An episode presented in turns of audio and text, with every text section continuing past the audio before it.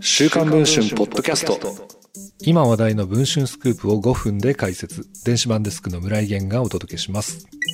今年11月17日の深夜に元プロバイオリニスト末延真由子さんとの離婚を発表したプロフィギュアスケーターの羽生結弦さん。末延さんを長年支援してきた化粧品関連会社まさしコレクションの安田正史社長が週刊文春の取材に応じ羽生の嘘は許せないなどと語りました。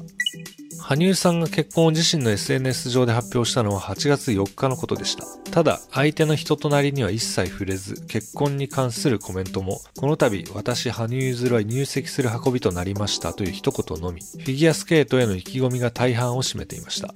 その後、山口県のローカル紙、日刊新州南の報道で、相手の女性は元プロバイオリニストの末延さんと判明。二人は2019年のアイスショーで出会い、交際に発展したとされています。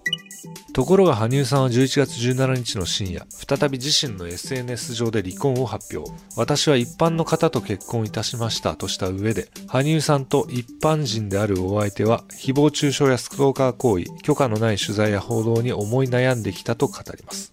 2人で乗り越えようとしたものの、お相手と私自身を守り続けることは極めて難しく、離婚するという決断をいたしましたとしました。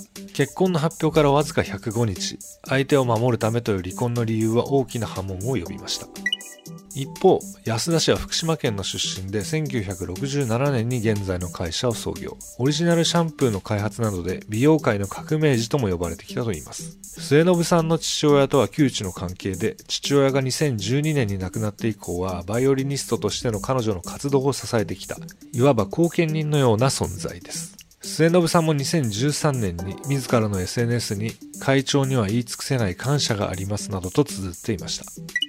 その安田氏は、羽生さんの離婚のコメントについて次のように語っています。あれは羽生側が勝手に出したもの。羽生は有名人だから向こうの言い分ばっかりが報じられる。相手を守ったって、それは全部嘘ですよ。なぜ一般人で通す必要があったのか。彼女はプロのバイオリニストです。その道を捨ててまで羽生と結婚した。幸せにしてやれなかったと謝罪ぐらいしてほしい。人間としてはあまりに未成熟です。一体、羽生さんと末延さんの間で何が起きていたのでしょうか？この記事の続きは週刊文春電子版でご確認ください。それでは本日のポッドキャストはこの辺りで。